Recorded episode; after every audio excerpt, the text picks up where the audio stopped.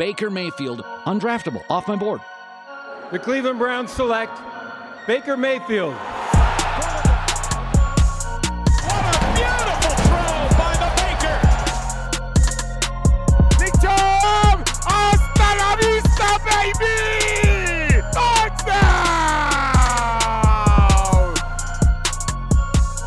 Welcome to the OBR Film Breakdown brought to you by the good folks at tickpick.com, T I C K P I C K.com. Make sure you go there to visit the original no fee site. The price you see at advertisement is the price you pay at the end. Take advantage of tickpick.com, who does a fantastic job in the market. Get your Steelers tickets for this weekend. Do so by going to tickpick.com slash breakdown. That'll take you everywhere you need to go to get that promotion for $10 off your first use. Again, if you find a cheaper ticket at another site, TickPick will match that ticket difference up to 110%. Take advantage of tickpick.com slash breakdown. All right, we're going to share our Monday Rewind where I'm with myself, Stephen Thomas, Fred Greetham, traditional podcast setting here where we answer a ton of things that happened on Monday, ton of things that happened in the game, all the information you need right here through the OBR Twitch. Let's get over to the Monday Rewind.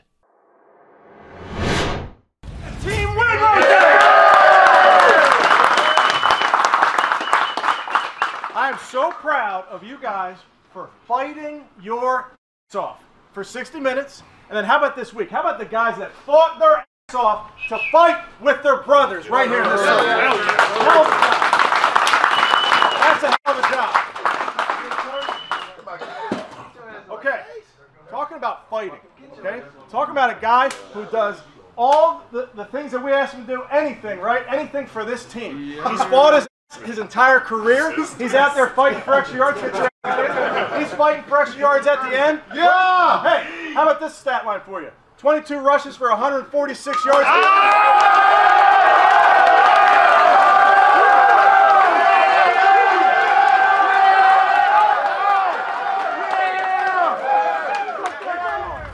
Welcome back to the OBR Twitch channel. We are happy to have you here.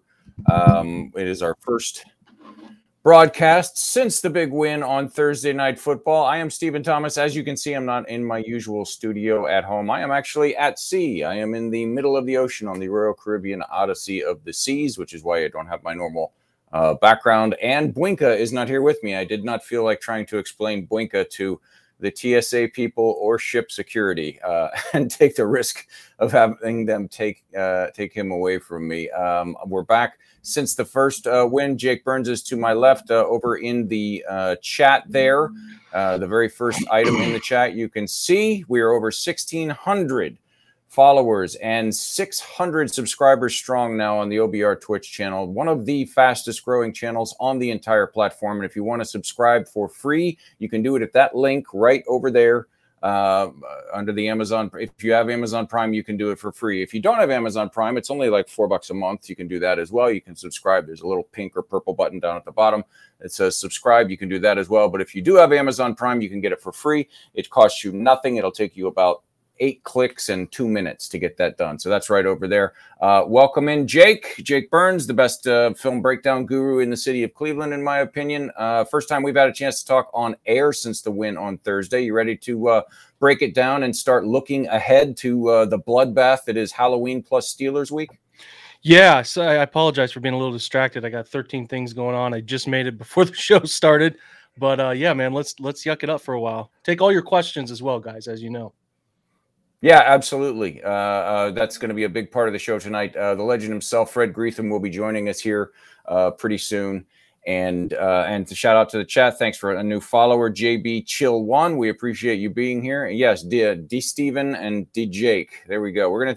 I know we're gonna talk about that guy, uh, which is a good one there, Kevo Six Eighty. You're one of our regulars. Uh, but we're also going to talk about uh, the quarterback position. Uh, we're going to talk about a friend of the show, Johnny Stanton, who got his first NFL touchdown on a great play um, on Thursday night as well. So uh, lots of stuff to talk about. Uh, first of all, just your general thoughts on uh, on how uh, D'Ernest Johnson played. I mean, I think I know where it's going to go. I mean, it's been pretty effusive from everybody since Thursday, but since you are one of the few that breaks down the all 22 anything in there that we didn't see that was better than we thought uh, from the broadcast view, or worse, or just thoughts on D'Ernest taking the the league by storm in prime time? yeah, just phenomenal second level running, right? I thought he turned a lot of what could have been, uh, you know, Steve, like a loss into a two yard gain, a lot of four yard gains into eight, 10, 12 yard gains.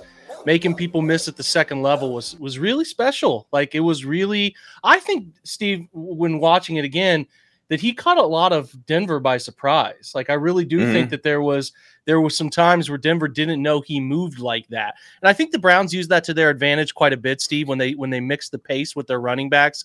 I don't think that's, you know, outside of the norm for what they do, but I was pleasantly surprised with how well he caught uh, Denver by surprise. They did not know he quite had the uh, the the ability to one plant and make people miss like he did, and and it was really unique to see. And I thought not not just the story was great, but I think it proved what you and I have been saying, and more you than me. I'll give you credit here.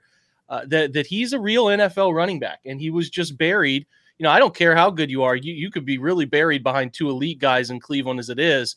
But I thought it was uh, it was really unique to see him get a chance to prove himself and uh, confirm what you said, Steve, which is that he is a he is a real running back in the NFL. And I don't know if his future sits with Cleveland uh, or if it sits with another team that maybe the Browns move him or something. I'm not sure. I'm not ready to even consider those things, but he belongs in the NFL. That much uh, I think is pretty obvious, right?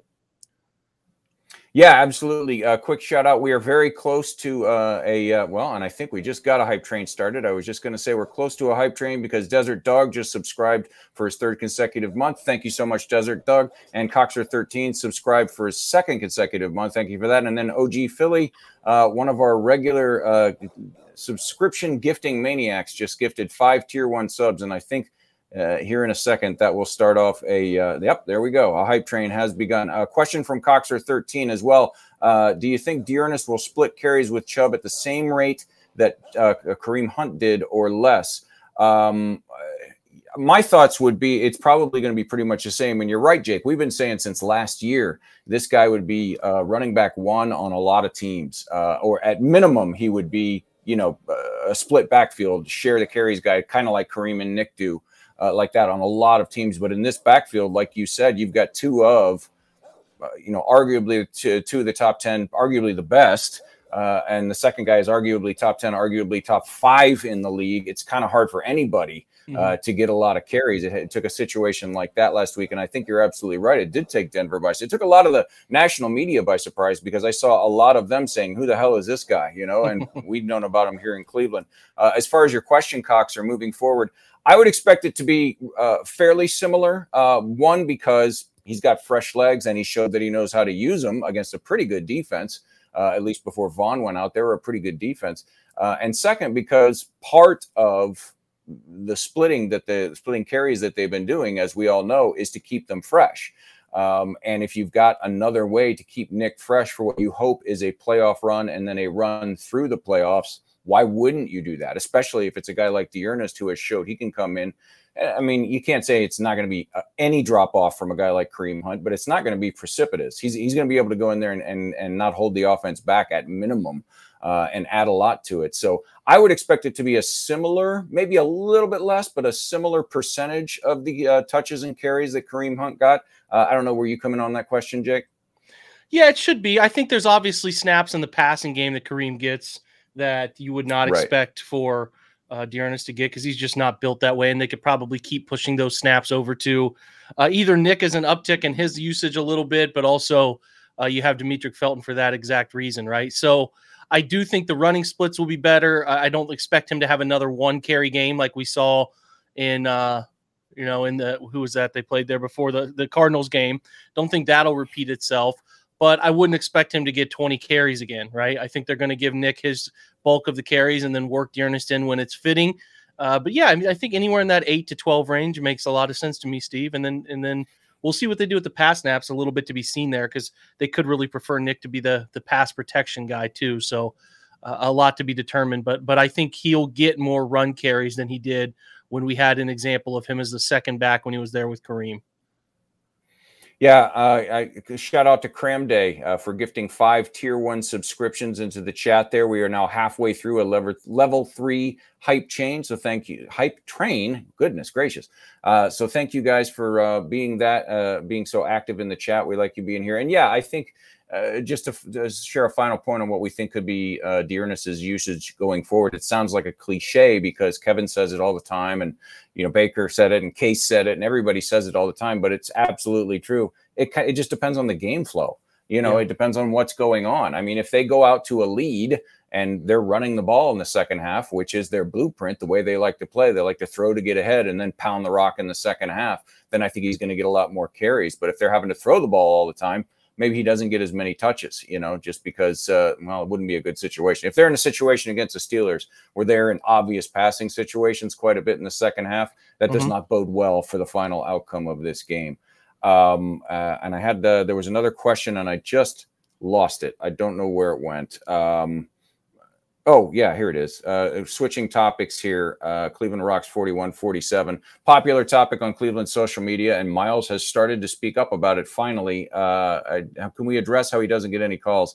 Uh, the Browns send, yes, they do. They send all of that every single time it happens. They send stuff and they get the general apology letter or explanation letter or whatever from, you know, Protect the Shield, uh, which, you know, obviously does us no good. But at a certain point, it, it's almost to me you you've used the Shaq analogy. I'm going to use another basketball analogy for the older uh, folks out there. It's kind of like how bobby knight used to get away with a thousand times more than any other basketball coach. I mean the guy threw chairs for crying out loud and he would never get teased because people were like oh that's just bobby.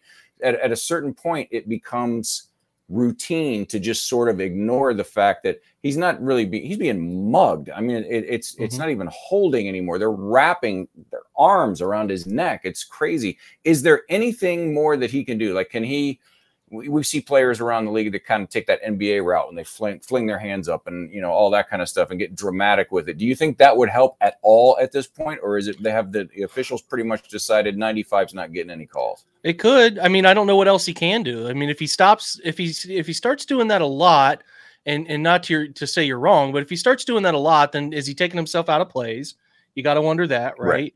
And if like he's uh, if he's if he's worried about that more than his pass rush plan, that's a problem. That means the defense is winning, but it is an issue, and I don't know what the issue is other than the league has to rectify it. Because you know when I think about this too, it also applies similarly to Kyler. Steve, we've we've seen these roughing the passer calls on Kyler Murray that we're not getting called on other people. And you think back to what Cam Newton used to deal with, right? Where Cam Cam Newton, being this gigantic quarterback, used to get hit all the time. And there are these examples of these are calls that are made for other guys that aren't made for him. Well, it's like the different guys get officiated differently, and it's wrong. But it's just something that happens, and I don't really know what the fix is, other than the Browns consistently showing examples of how this guy is being robbed. And you know, I don't really, I don't know because if, if we had a fix for it, we would already know, you know, how to, right. how to solve the whole thing, but we don't. He is, and it's good to hear Myles mention it himself because I think, you know, there's a lot of guys around the league who finally speak up, and it seems like the next week it sort of figures itself out a little bit. But you know, the officiating I think largely has been bad across the entire NFL, Steve, and I think it's been a problem. Right. And it's a hard sport to officiate as it is. Uh, and I think maybe, I don't know, maybe they need more eyes. Maybe there need to be more officials on the field. I don't know what the answer is, but I know that Myles, it feels like Myles has been getting jobbed for a while. And uh, just because he looks the way he does, which is unique, doesn't mean that he deserves any less, uh, um, I don't even know what the right word is, less uh, uh, fairness. I don't know. I don't know what the right word there is, but benefit of the doubt. Like he should be treated as everybody else is treated in these situations. And to me, it irks me that he's not treated the way other defensive ends are. So we'll see if it shakes out any better. But it's back to the Kyler thing. Like just because he's a small quarterback, he gets all these calls. We saw the two really, really soft roughing the passer calls in in Cleveland, right? Where he got called on the one that he just got pushed because somebody pushed pushed somebody into him, right? The offensive right. lineman pushed who was it? Malik Jackson, maybe, or I'm, I'm not totally sure. I can't remember yeah, off the top of my head. Jackson, yeah. But he got pushed into him and then the other one where Malik McDowell like pushed his arm and he fell. And just because he's like five nine doesn't mean he deserves the calls you don't give other quarterbacks. So it's weird like that that the stigmas come into play, but I don't know if there's a fix for it, Steve. I really wish I knew I had or had a better answer, but I don't think there's a fix for it, man. Yeah, and I think um, part of it, you know, and you said he looks unique, which is a very, you know, nice way to say looks like an alien built in a lab. Mm-hmm. Um, but yeah, he's just so much better that um, I think also the improvement in the video technology that we as fans, the angles and the quality of the camera work is so much better. And there's so many cameras covering these games now, like way more than there ever used to be. We see it. We see the mistakes that are, and it becomes more and more difficult for these officials to do their job because they're human. And these are, you know, guys my age and older for the most part out there among guys that look like Myles. So, even though they'll never admit this in the back of their mind, they're still they're protecting themselves on every play too. I would, you know, if I mm-hmm. if I mm-hmm. had 22 300 pound guys running 40 miles an hour all around me, I'd I'd have my head on a swivel for sure. So you're going to miss things here and there. But I think the issue that most Browns fans have is it's not hidden stuff most of the time. It's being he's out on the edge. It's not like he's an interior guy in the middle of a pile you know, where you missed a face mask, but who could have seen that kind of thing? It's blatant and it's right out there. But I think what you said at the beginning is something important for a lot of our viewers to. We like to think that it's you know some vendetta against the Browns and everything. If you go on Twitter and look up any teams, uh, you know uh, NFL Twitter, uh, Eagles Twitter, uh, Seahawks Twitter, there's just horrific calls every single week that go against everybody. It's been pretty bad across the league. It's not you know unique to the Cleveland Browns. I think Myles' case is a little bit unique, but the Browns as a whole not getting called is not just something that that only happens here. Now, uh, here he is. We've been waiting for him. The legend himself is here. Uh, he was down at Berea today as the team came back from uh, their long weekend off and had a had a practice and had some press availability. Availability. Uh, Fred Greetham is here. Fred, we'll have some questions for you. The chat will have some questions for you. But as always, uh, what did you hear? What do you know? What can you tell us? What happened in Berea today? We're driven by the search for better. But when it comes to hiring, the best way to search for a candidate isn't to search at all. Don't search match with Indeed. Indeed is your matching and hiring platform with over 350 million global monthly visitors, according to Indeed data, and a matching engine that helps you find quality candidates fast. Ditch the busy work. Use Indeed for scheduling, screening, and messaging so you can connect with candidates faster. Leveraging over 140 million qualifications and preferences every day, Indeed's matching engine is constantly learning from your preferences, so the more you use Indeed, the better it gets. Join more than 3.5 million businesses worldwide that use Indeed to hire great talent fast. And listeners of this show will get a $75 sponsored job credit to get your jobs more visibility at Indeed.com slash BlueWire. Just go to Indeed.com slash BlueWire right now and support our show by saying that you heard about Indeed on this podcast. That's Indeed.com slash BlueWire. Terms and conditions apply. Need to hire? You need Indeed. Well, good good to be on, guys. Um, it uh, you know it's raining Berea. They were inside, so it's always really cramped quarters when we go inside, and it's hard to see a lot. But I mean, they got guys on stationary bikes behind the weights. I mean, it's it was a you know it's about a 60 yard facility inside, but now they have all the weights out there kind of in the end zone. So there's guys hidden around on bikes and that. But with that said, I mean, the good news is Nick Chubb was out there, looked unencumbered. I didn't see anything on his leg. Uh, Jack Conklin was up close and personal, you know, right in front of us. Didn't have a brace on his knee, had a little rubber band thingy. Um, but they looked like, you know, it's a good sign they're out there Monday, not even kind of wait until Wednesday. Uh, Jarvis saw him right. stretching and then he went over on the bike. Didn't I don't think he practiced. Um, OBJ was out there, um, and he's been dealing with some shoulder problems. The reason I bring him up because he left the game the other day, and uh, there was some concern about you know him, but he came back in. He was out there practicing today. The The elephant in the room was Baker Mayfield wasn't on the field in the 20 minutes we watched. Uh, we talked to the coach afterwards and uh, I could sum it up with two words. Um, we'll see. I mean, he must have said that. I didn't count them, but I bet you four or five times every answer was we'll see. you know, he he just really he just doesn't give up any information at all. I mean, he's either the most uninformed NFL coach there is, or he just really doesn't want to lie. But um, no real information. My gut feeling is he's gonna not the Mayfield won't play this week. Is just what I see. He said it didn't matter if he's practices Wednesday. Sometimes it goes up to, you know, somebody even said, you know, going if he didn't practice Wednesday, Thursday, or Friday. He said, Well, you never know. You don't know. Sometimes till Wednesday, sometimes till Friday if they can play. But he kept going back. He did say a medical, a medical decision. He didn't rule anybody out.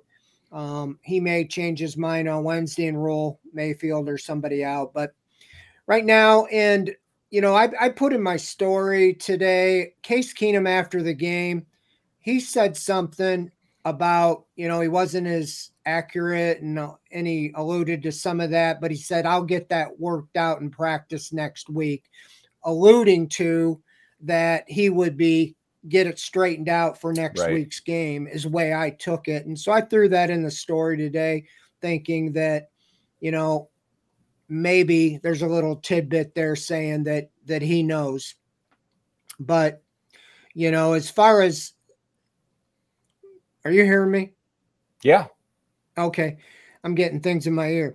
But um yeah, as far as as far as the that was the main thing was who's on the field, who's not on the field. Jedrick Wills talked. He seems to be pretty much over his thing. And I think of all the stuff going on, to me, the biggest thing is the starting five offensive linemen look like they're back healthy and ready to go into the AFC North.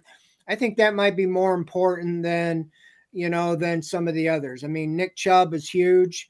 We we saw D'Ernest Johnson, so you could have the Chubb D'Ernest Johnson effect, but you know the Steelers' ferocious, you know, defense, and so I think this offensive line and and the silver lining is I think you might have found something in Blake Hance that he can be your swing guy that can play right tackle, left tackle, guard, you know, and and take the Hubbard role. So um, I think it was mostly injury talk today. I don't know if I hit them all. Clowney was on the bikes, Ward was on the bike, DPJ was on the bikes. I'm getting the sense that Ward and and uh, Peoples Jones might miss this week, um, but I think everybody else will be back. I don't think Clowney was anything more than maintenance. Right. Yeah. Your tweets today. Uh, you had Jarvis, uh, Njoku, Tretter, Malik Jackson, and John Johnson not not practicing. Uh, Denzel, DPJ, and Clowney on the bikes. And of that group, John Johnson's the only one to me that like it doesn't make sense. Like Tretter, we know his situation. He doesn't practice until you know Thursday. He's and we know he's going to be out there. I I'll believe JC Tretter misses a game when it gets to halftime of a game that he's not in. That's that's how much I'm not hmm. worried about him. Malik Jackson at this point in the season, I have to imagine is just veteran rest day. Give him an extra day on the mini bye here. Uh, Landry, uh, you mentioned Njoku was a little dinged up. I, I, what he had like a knee or something last week that he was limited a couple of days. So I imagine that's the same for him uh, just you know one extra day to get ready for the Steelers and everything. So uh, I, the only people that uh, that would really uh, concern me, of course, Baker, the quarterback, always a concern. And I'm with you. I I think we're leaning towards seeing another game of Case Keenum. But I said this after Thursday. If they can get Wills and Conklin back healthy and Nick Chubb back healthy, I mean, everybody who watches this team knows how much that ha- that will help whoever is under center. I mean, you know, just having that offensive line against this pass rush and Nick Chubb there to take some of the slack away. Uh, I mean, that's going to make Case Keenum even that much better. I thought he played fine uh, for a guy who hadn't taken a snap in how many years, you know, and basically didn't get any reps in practice this week, Jake, because they don't they don't get reps with the ones like they used to, right? I mean, mm-hmm. because of the the NFLPA and the agreements of the limited practice time and less hitting and all that kind of stuff, people people think that the twos still get all they get the equal amount of reps with the ones, but they sometimes they don't see the field at all during the week, right? No, they don't. And Stefanski even confirmed it that he doesn't take any reps. That's all Baker. They the the and I think you just said it. I'm not sure you cut out a little bit, Steve, but when they cut back on practice time across the league as a part of the NFLPA's agreement, they lost a lot of their ability to do those things. Get second string quarterbacks right a decent number of reps. So yeah, there's there's none of that. So I, I would imagine, as Fred alluded to with his comment, Case is finally like, yeah, I finally get some reps with the guys who I'm going to play with here. So I feel like I'll have better timing on Sunday, and he means it. So this is a big week for him. I don't imagine Baker will practice all week, and I I don't think this thing with Baker is going to linger a lot longer than people think it is. But uh, yeah, it's it's uh, it's Case's operation right now. I will say something else. Um, sure. He alluded to this last week.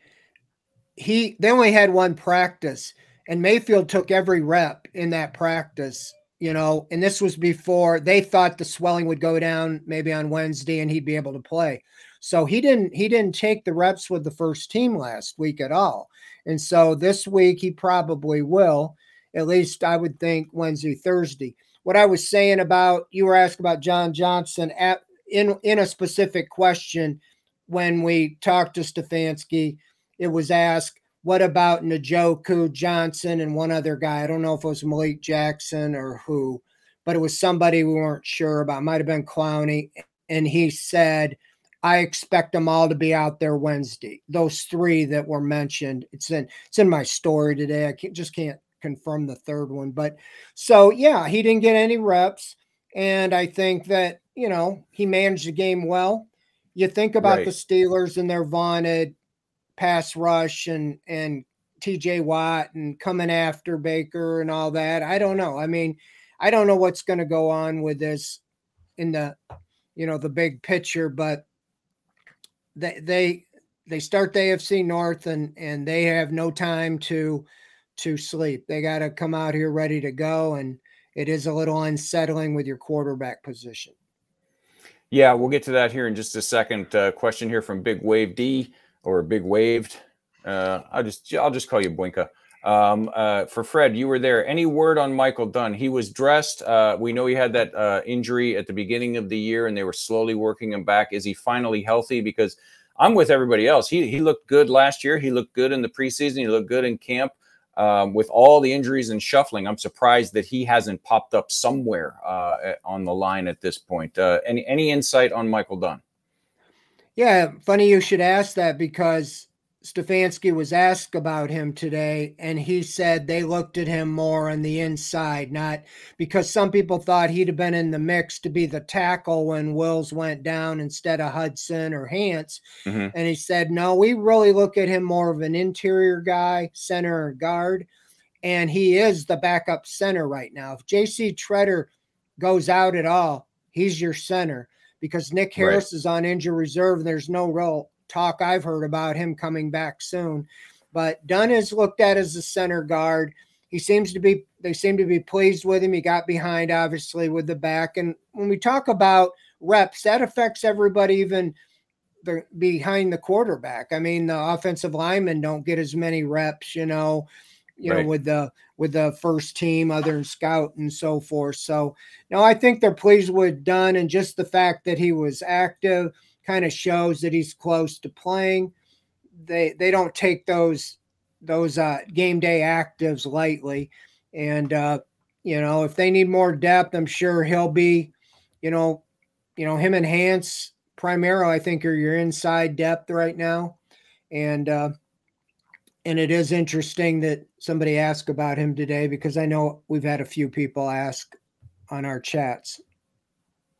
Well, it's good. Just, I mean, everybody knows, you know, how important health is uh, just to get out there and get all the reps together. And Jake, I'll throw this to you. Um, everybody talks about, you know, Case with a full week of practice, getting his timing down, getting his rhythm down. And that's valid. Absolutely 100%. I'm not saying it's not, but it also works uh, for the offensive lineman getting to practice and get the timing down with the new quarterback, right? Because everybody, they drop at different speeds, they drop to different depths. And if you're, especially if you're a tackle, you need to know where you need to push that. If, if somebody's trying to run the arc at you, you're like, okay, this guy's trying to run at seven and a half, but I know Case always drops to seven and a half, so I gotta push him to nine, right? I mean, it's it'll help getting those guys in there with Case for a full week too, right? You're muted, buddy. I am muted, buddy. Uh, the way the the his voice sounds matters too, right? The way his Sure. cadence, uh, all that rhythmic structure stuff that helps you anticipate when a snap is coming, uh, I think is is wildly important. And yeah, the depth of the drop. um, the way he normally gets the football out. Uh, all of that is is really important, Steve. You know, like his timing, little idiosyncrasies that every quarterback has. Where does he like to roll? Does he prefer to sure. roll right? Does he more often prefer to step up and hang in the pocket? You know, that's a different thing. So, uh, yeah, as much as it it helps the quarterback most, obviously, it helps the wide receivers and timing of throws. Uh, second to the, to that skill group, tight ends too. But it definitely is like to me it, it, helps everybody, you know, to an extent. And the lineman and, and, the cohesiveness of play calls and the huddle and in and out. What does it all sound like? What does audible stuff sound like? So yeah, I think I think it all ties together, Stephen. It does it does have an impact on the lineman for sure. Uh, moving to the wide receivers, we've got a couple of questions. I'll throw this one first to you, Jake, uh, and then there's one that I'm going to throw to Fred here uh, after we get through this one. With DPJ being out, why can't we have pretty things? My question would be, um, his role was growing obviously he was sliding up he was becoming the number one read more and more often with him being out and i know kevin said something today i can't remember the exact quote about him getting hurt in pregame warmups maybe led to some of the penalties because guys had to slide into different spots in the wide receiver room and take on different responsibilities who in the wide receiver room now, assuming that OBJ plays and Jarvis plays and they're all healthy and all that kind of stuff, is best to take over the role that DPJ was growing into and putting a hammerlock on the two or three weeks before he got hurt? Was that one for me? Jake? I'm sorry. It, it yeah, cut, that was for you, buddy. My, give me that one real quick again. It's it, these headphones are not operating all too high. Quick question. With with DPJ out, who on the current roster has the best skill set to step in and take over the role that he was hammer locking down before he got H- hurt? Higgins probably. I mean, Higgins can do a little bit of everything. I think I think they don't really have a guy like a vertical route tree runner like him. I mean, DPJ, not DPJ, OBJ, we get a lot of acronyms here, can do a lot of that stuff too, because he can do pretty much anything. But Donovan was doing a lot of the unique downfield things that I think they really liked from him. Right. So Higgins can do some of it. He's not as explosive an athlete, but he can do some of it. You would probably like to get David a little bit more involved Njoku. I don't know why he's like one out of every four weeks they find him uh, uh, consistently, but I really don't feel like they have a great replacement for Donovan. That type of player, they just don't have a replicable right. player there. Now, again, you know, OBJ can do some of those things, but I don't think he's physically as big. I don't think he's quite physically as strong, and he prefers to do some things in the shorter portions of the field while while Donovan filled a really specific role for this team. So it is going to be tough without him. I, I've been very patient about him in the preseason. Then I've seen the signs that I wanted to see throughout the year that I, I think he could right. be a really big focal point in the next three years. So I, I'm, I was really bummed that he didn't get to play uh, Thursday night, and I'm really bummed he doesn't get to play for a few games forward because I think he's showing a lot of importance to this team. Not always with the ball in his hand, but it was nice to see him getting the football too. Because to me, you know, he's I know he's run a lot of routes and he hasn't been targeted, but he can't throw himself the football, Steve. Like he's good. He's right. good and he's proven that of late. So I was hoping they'd give him the ball more. We'll see when when he can bounce back and if he gets back to full strength. And it's just such a bummer to have that happen in in a in a warm-up scenario, you know. So um hopefully they get him back. But as far as like truly replicating him, very hard to do. Uh, they'll just have to uptick Higgins and uptick a little bit of what Schwartz can do and try to get him downfield and unlock him a little bit. I thought Schwartz had a really nice catch on a dig route Thursday night that he was in the middle of the field, kind of everything swarming in on him. He did a good job, but they don't have a similar player there to be sure. Well, physically, I mean, and that was one of the things why we were all shocked that he lasted so long in the draft. Physically, there aren't a lot of people like him. There aren't a lot mm-hmm. of wide receivers at his height and weight that run the way he does and can yak the way he does. It's why you know, if he continues to develop, steal is not going to be the word for much longer. It's going to be an outright robbery. Uh, sticking with the wide receivers, another question from the chat from uh, Ty- Tylee Johnson, 61 30 80, or Boinka, I think is how that's pronounced. Uh, Fred, uh, do you see the Brown? The trade deadline is coming up, so we're going to get more and more of these types of questions, and we welcome them. I love this time of year. It's so much fun to talk about all the possibilities and the rumors and stuff. Uh, but Fred, do you see uh, the Browns having any interest in Brandin Cooks, who is rumored to be on the block down in Texas, uh, given all the injuries they have at wide receiver? I think it always comes back to asking price, you know, as far as you know what his contract status is and you know what they want usually at this stage of the game you don't give up you know if you're trying to get rid of somebody or you're tell you're on the block you see guys like this go for a lower round you know fifth sixth seventh round picks mm-hmm. um yeah it'd definitely be be worth it if you're looking long term you know if you're thinking you're going to move on from one of the one or both of the guys you got on the roster right now with their salaries. But um, I've seen many times in the NFL that guys just don't. It's not like baseball where they get traded and they just show up and they go right in the rotation Right. because they just pitch. You know, it just seems like you even saw it with Ronnie Harrison last year. I realize that's defense, but it just seems guys just don't walk off the plane and play, you know, and they have to know the plays, and, you know, and all that kind of stuff. So I don't know how hard they go after that. I think there's other areas that, you know, that um, they would they would consider before that, you know. And I'll just piggyback early on the on the Peoples Jones. I think it's similar to JOK on the other side. Both of those guys were really just starting to come on when you looked like they were both feeling comfortable and starting to really get in involved in the offense and the defense. And so it's it's it's sad to see them out here because sometimes you come back and you're kind of like starting over again. So anyway, that's my take on Cooks, but throwing in the other stuff as well. Uh, speaking of case, uh, uh, Jake, with this uh, Steelers pass rush, and they've struggled on the back end this year. Everybody knows that. Uh, Mhm. We'll we'll talk about their offense here in a minute as we start to look ahead to the Steelers. Um, but I want to talk about their defense a little bit. Their defense is not what it always is. They've they've struggled in the secondary. The second level isn't what it has been. Uh, this seemingly endless array of random linebackers that they plug in and turn into superstars has apparently finally ended. Thank God. Uh, but that front wall, that pass rush, is as good as anybody in the league, and it can take over a game. So uh, there was a question in the chat, and I'm going to paraphrase it. Do you think they're going to load up to stop uh, uh, Nick and D'Ernest Johnson and see if you know number five, still rusty, second game back after four years or however long it's been, can beat them over the top? Yeah, why wouldn't they? Uh, it's to me, if you're, you got to think of it from a, a defensive coordinator's perspective. Like, if I'm, if I'm going to look at the Browns roster, who's going to hurt me the most?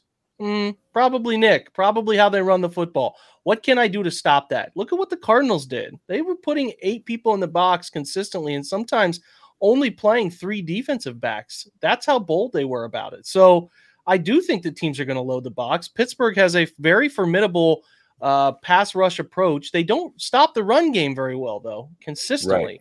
So yeah, I think that there's a chance for Cleveland to do that. But that if I'm Pittsburgh, I have I have no fear of of Cleveland throwing the football downfield. Why why would I care, right? Like I to me, it's like I would have no no concerns about that whatsoever. So uh, you know, like if I'm thinking about this from the Browns' perspective now, I would say, hmm, they're probably going to do that. But also, who cares? Because I watched them play Geno Smith last uh, last Sunday and have still still give up large chunks of rushing yards. So I think the Browns' plan doesn't change, but I do think Pittsburgh's got to go into this game thinking, yeah, we have we have to stop Cleveland's rushing approach. Whether they're giving it 20 times to Nick or they're giving it 20 times to uh to, to D'Ernest Johnson, we can't let those guys be the reason we lose this game. So I think it's pretty simple. And I, I think Cleveland should have some chances to take down field, but they got to pick the right time to do them, right? You know, you can't you can't just imagine it's going to happen whenever you want. You got to find the right times when you think the tendencies align with when they're going to be aggressive. What down and distance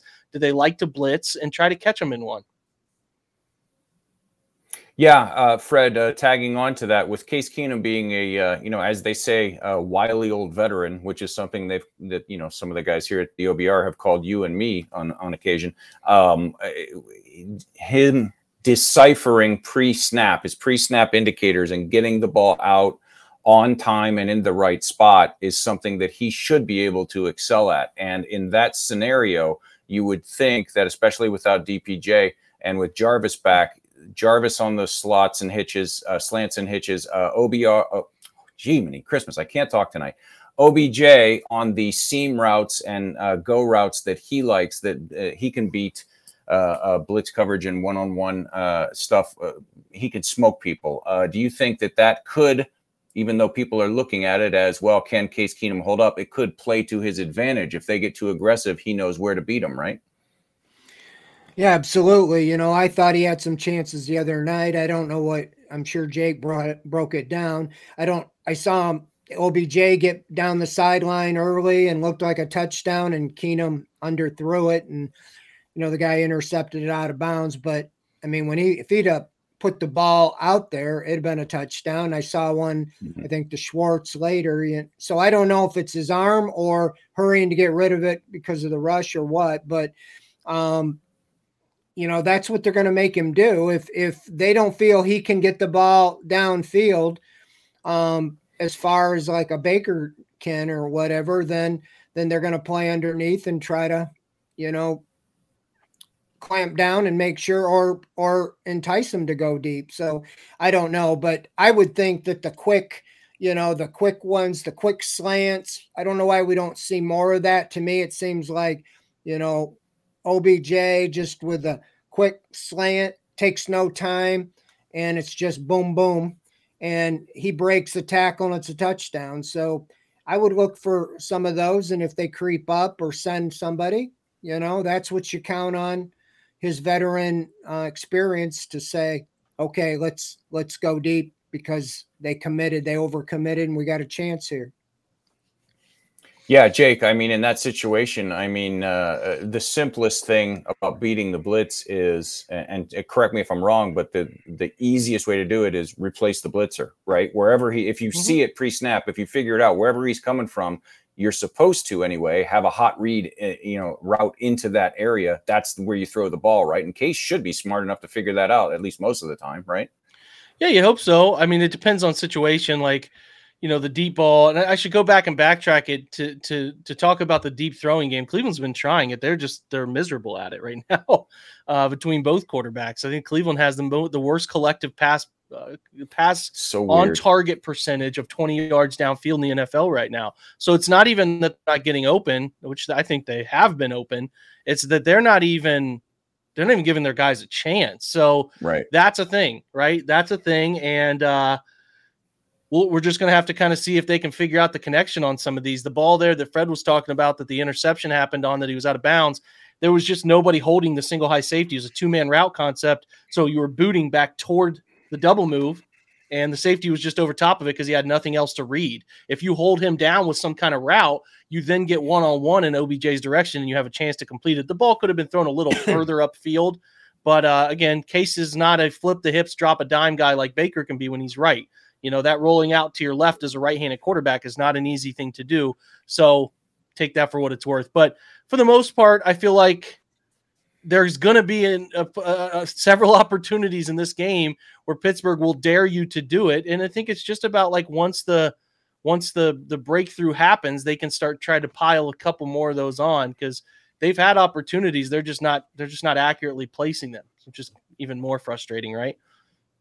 Yeah, it's it's been especially from Baker uh, because you know the first three years, even when he was off on other parts of his game, he was always among the best deep ball throwers in the entire NFL. So I mean, now that we know how serious it is, it's hard to imagine that it's not the shoulder that's affecting that that kind of accuracy. Uh, we'll talk about the Browns' defense versus the Steelers' offense in a minute, but I wanted to get to this question because it sort of dovetails into this next four-game stretch uh, from Coxer 13, who uh, uh, a little bit earlier subscribed for either his second or third month in a row through Amazon Prime. There's a link over in the chat over there. If you have Amazon Prime, you can subscribe absolutely for free, costs you nothing. Take some money from Jeff Bezos and send it to us here at the OBR. Uh, who are you more worried about, the Bengals or the Ravens? And I wanted to bring this up because I think a lot of us, and, and probably the Ravens, chief among that list, were shocked at what happened uh, in Maryland yesterday. Uh, the Bengals are the Bungles no more. They are for real. Whatever anybody thought about them uh, preseason has has to be thrown out the window. This is a team that we have to be concerned about. and so this next four game stretch becomes even more critical. But uh, first thing, uh, I'll throw it to you, Fred. First, if you had to pick one of those two, the Bengals or the Ravens, who who concerns you more in their specific matchup with the Browns in their current state right now? Well, I would still say the Ravens just because they they haven't figured out how to stop a running quarterback yet. I wouldn't call Teddy Bridgewater one. Um, Kyler Murray didn't run a lot, but he did enough. Herbert did enough. And I felt all along, you know, Lamar Jackson stopping him was the key, you know, for the Browns to stop the Ravens and ultimately to win the AFC North. I've I've said all along this season is all about winning the AFC North. And it looks like the road is much more difficult than originally thought. The Bengals, yeah, right now today they would be the number one seed in the AFC playoffs with a five and two record. Um, I thought they'd have an offense, but I didn't think their defense would be.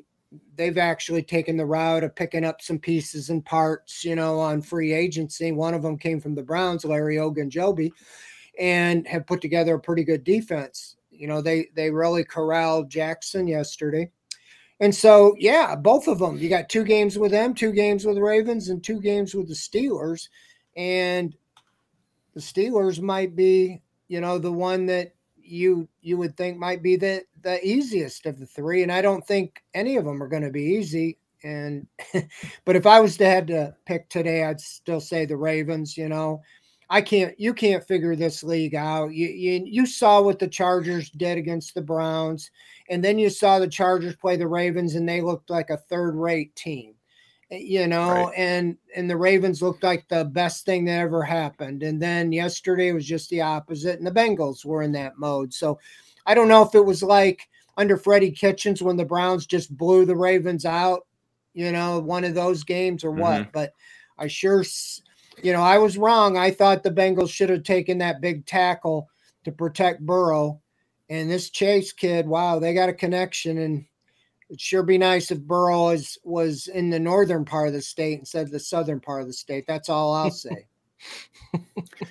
yeah, I think, uh, and a lot of people dunking on some uh, Ja'Marr Chase uh, uh draft takes. And just to clarify, a lot of people who were against that pick, it wasn't about Ja'Marr Chase himself. It was about how they desperately needed offensive line help, and they they could have taken it there. So the fact that the guys they picked in the second and third round and stuff have stepped up and been as good as they are makes it look like a great pick. So that's fantastic. But over to you, Jake. If you had to choose between the Bengals and the Ravens, the way the Browns are currently constructed, who's a worse matchup? Who who worries you more? they both do. I don't know, man. Like I, I, I commented in Slack about this. Like when you don't have at the time we didn't know Nick was back, but like when you don't have Baker, you don't have Nick, and you didn't have Kareem. Like I don't feel good about beating anybody, man. You just like those are your right. best players.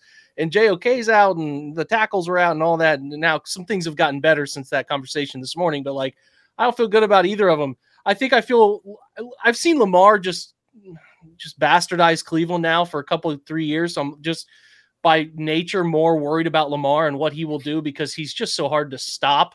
And it, it's just like sometimes these games happen. Like everybody's crowning Cincinnati, and there's a lot of Cincinnati people dunking in Twitter. And it's like, hey, man, we're like a quarter of the way into the season. Slow down a little bit, okay? Because there's a lot of football to be played here.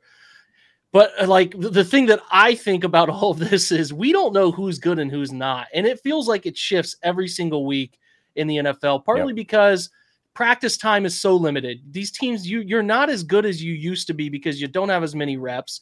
It takes to, until about the end of the year to really have gelled cohesively. And you're if your quarterback just has a bad day, you know, then you're done. You're done. And and it's like these little breaks, these little tiny things that happen in games. Like Ja'Marr Chase catches that slant and gets tackled for 18 yards. No, it, he gets pinballed around and stays on his feet and goes for 70. You know, like it's just these little things that happen in NFL games that move everything. I think the Bengals are a good team. They don't worry me as much as as Baltimore. They're a good team though, and I think they're in the they're they're a little ahead of where everyone thought they would be, uh, for sure. But it's just like I just feel like there's there's just a bunch of these little narrow things in all these NFL games that happen, and it's like, well, then you're two and five when when you're like that team could easily be five and two if you look at it the right. You know what yep. I mean? So it's still early, and I know it's not really that early, but it's still pretty early. There's a lot of football left to be played. I, I do I do really think the way Baltimore plays is hard for a lot of people. Cincinnati did a great job Sunday, but can they consistently do that against him? I don't know. And I thought Lamar was fine for the most part in that game.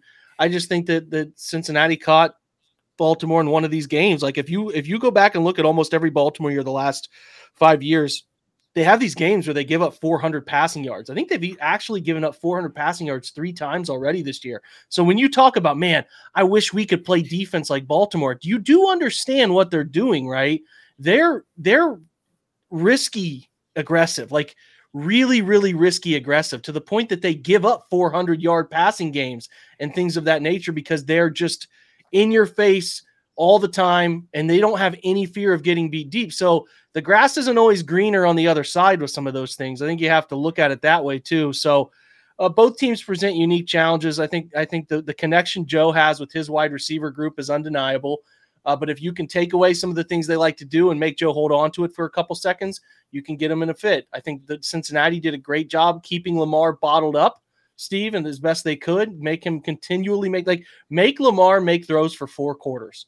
And that not that he can't. There'll be games where he'll beat you by making the throws, but if you can do that, it's better than letting him just when you rush out of control and crazy. Right.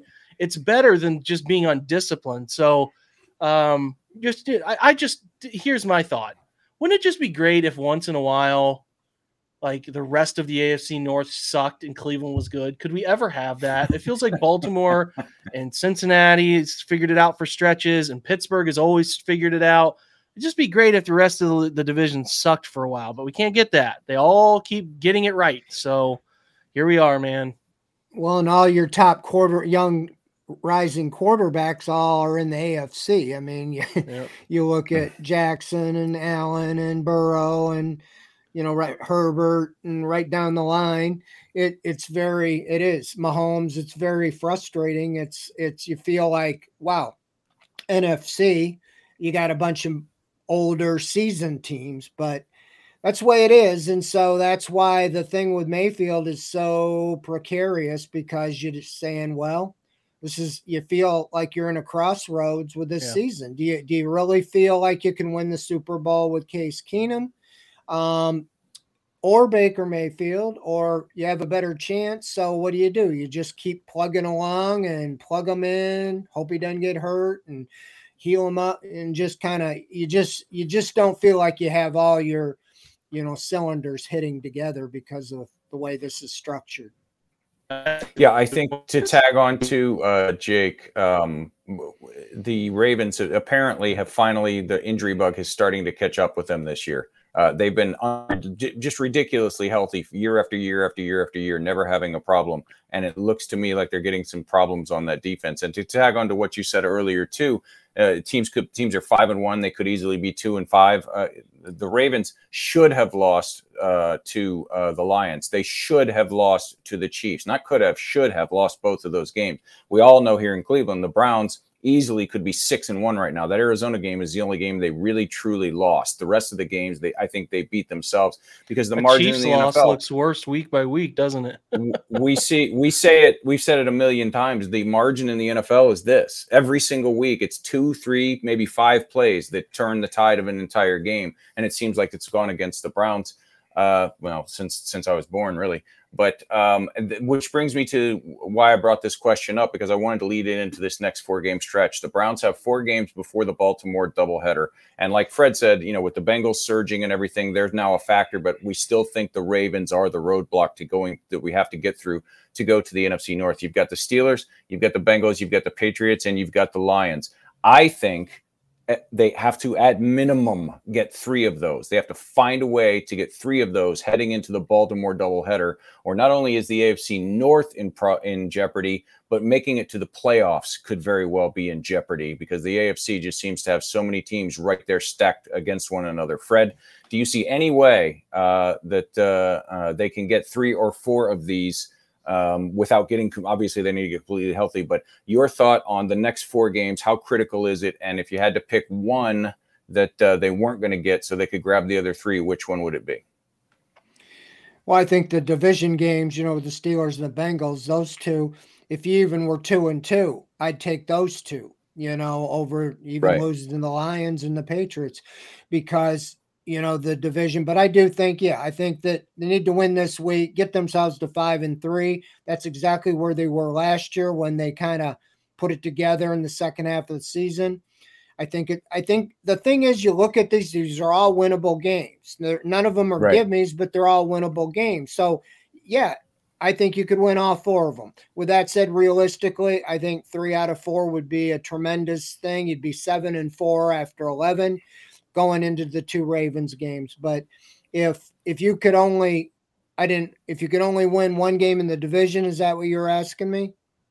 No, I was I was saying if there was one that you look at it right now and you say that's probably the hardest one, they if so they need they absolutely have to win these other three because they're probably going to lose that one.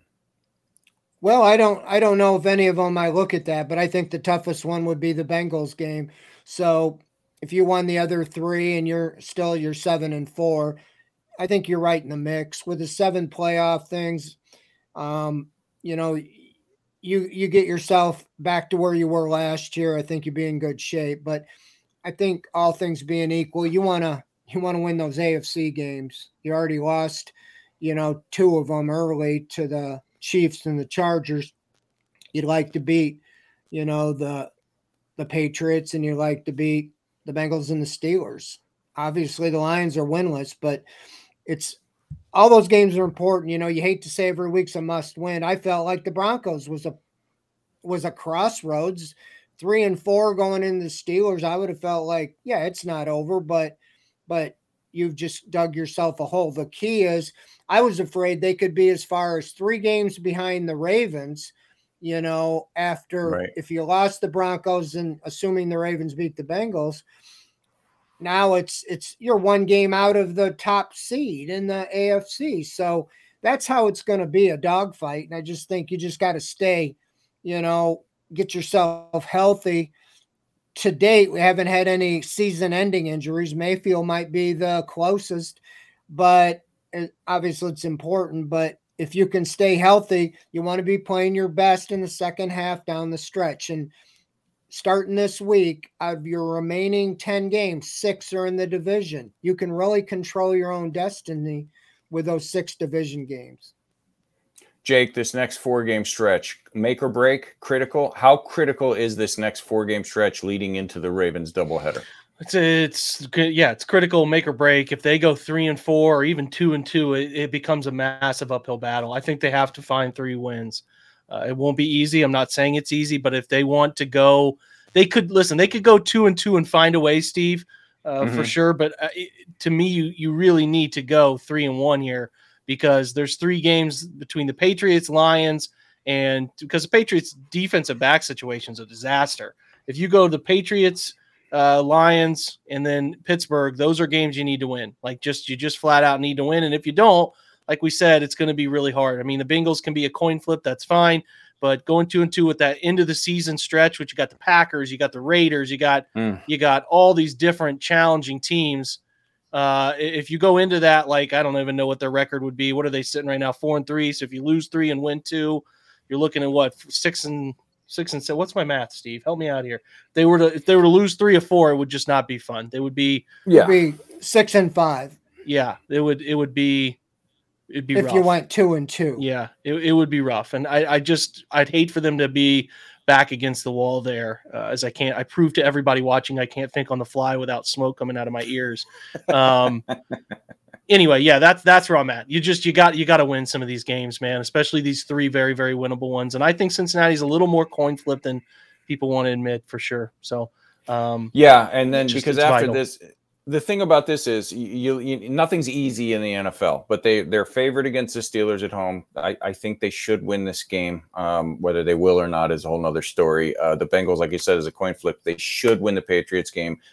We know they're going to make the Lions game far more difficult than it has to be. We just know that. That's just Cleveland. That they're going to make it far more difficult than it needs to be. But if you come out of this quartet in any kind of hurt, the next quartet is why this is so critical because you got Baltimore, Baltimore, and then you've got the Raiders and the Packers, two quarterbacks that, at least the way they're playing right now, will absolutely carve up this defense if they're playing eight yards, 10 yards off in quarters. If they continue to do that, Carr and Rodgers will throw for six million yards. So, and then you know you, you're setting up playing the Steelers and the Bengals back to back to close the season and potentially must win games and hostile environments and all that. It's it, this next quartet is uh, is incredibly important. So we've got about five minutes left here. We said we'd get back to the talking about uh, the Browns defense against the Steelers offense. That's obviously the most important one. You can't win all four games this week. You can only go one and zero this week. So when you look at it from the Browns defense perspective,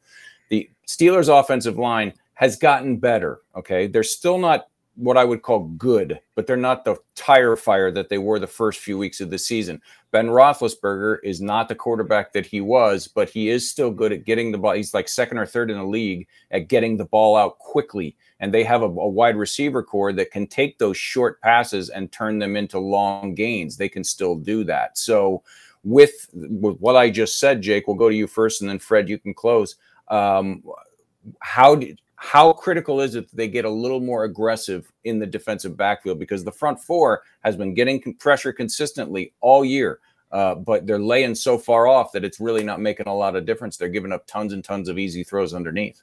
Yeah, they have to cover the flat better. I think that's something that really irked me about the two second half. What was a 13 play drive and a 17 play drive from Denver? Like right. you have to cover the flat better. If you don't cover the flat better, then like why are you playing zone coverage. You know, it just it irks me. It's like you, you can't just give up those easy throws uh, without being there to rally because you can give up those easy throws if you're there to rally, Steve. Like you can you can jump up, make a two yard tackle, sweet, got it done. That's what we want to do. Right. But if those catches that are two yards turn into nine yards on second and ten, right. well, it's stupid. So yeah, they need to get more aggressive. They're doing well enough to generate pressure with the front four. Get a bit more aggressive in terms of your pre snap alignments and your right immediately post snap uh, decision making and be more aggressive playing the routes you see unfolding in front of you and go from there. I think that that's that's what is is important about. I don't mind the way they play it. I don't have an issue with it, but you got to be able to react quicker, react quicker, react quicker. Like the touchdown to Melvin Gordon in the flat. People are, you know, Joe Woods gets the blame for it. That's fine. It's what it's what your job is as a coordinator. But like they're playing red too, and Denzel Ward is right there in the flat, ready to tackle. Like he's he's literally in the flat to tackle a running back out of the backfield in the flat, and he just whiffs. He doesn't react quick enough, takes a poor angle, and he whiffs. And it's like, I, I don't know. Sometimes I think we have to we have to balance it out here. I know we want to blame all the blame gets put one place, and I get it. It is ultimately going to find its way to a coordinator, good or bad. Whether players don't get fired in the NFL, you know, like they, they don't really get fired in the NFL from from their jobs, especially mid-season. It's coordinators who bear the the, the blame, and you know, that's just what you sign up for. But the guy's got to make plays too. So there's a 50-50 there that needs to make sure this the, the balance is found and all that stuff. So I just don't I don't think that what they're what they're trying to do is flawed. I just think that there has been some application errors and I think that leads to some of the, the, the distrust that we see right now, and some of the complaints that we see right now because it's just not it's not quite meshing the way we hoped it would mesh. Yeah, uh, Fred. Uh, final question of the night here for you. Uh, the Browns' defense. Obviously, it's not the uh, Steelers' offense that we've seen and you've covered for the length of Ben Roethlisberger's career, but they're a team that knows how to find a way to win a football game with whatever their strengths and weaknesses happen to be. So, looking at it from the defensive standpoint, what does the Browns defense, in your eyes, need to do better or differently or continue to do? How should they attack Ben Roethlisberger and this offense to come out with a win on Sunday? Well, I kind of I agree a little with what Jake's saying is is that you know the front four has done well. I think they need to mix it up a little bit more and get the pressure, even if it's they got to get a little more out of Delpit, you know, blitzing and coverage. But I would want to see the guys now. Ward probably won't play, but I think Williams, Hill, and Newsome can get up there and press their receivers because last year we saw Robert Jackson and those guys playing 15 yards off because mm-hmm. they had a lead and the whole game he's just throwing five yard, five yard you know, I, I want him up there taking that away and making Roethlisberger throw the ball deep. And hopefully your your guys can get to him before he can. So that's what I want them to build on what they did. I think the big key against the Broncos, they got off the field the first four times, every every drive in the first half. That set them up to get 10 points. They had the block field goal, but they got the lead. Then they played from like kind of the the bend but not break to just make sure that, that if the Broncos were going to go the length of field, it was going to take 17 plays or 13 plays. I don't like it, but that's what they were trying to do is just maintain the lead and kind of run out the clock. So that's what I want to see them do. The defense get off the field again on third down, put the pressure on the receivers up right at the line.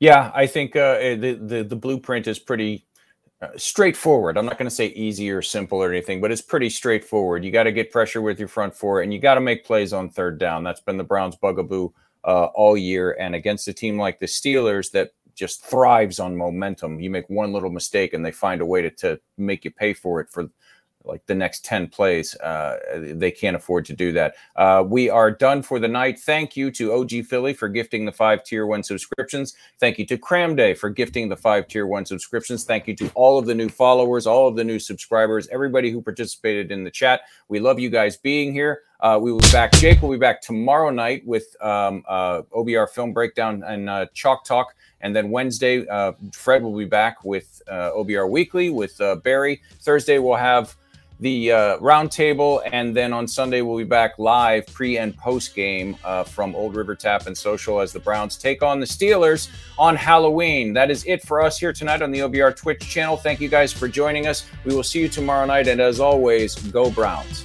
Go Browns. Thank you, guys.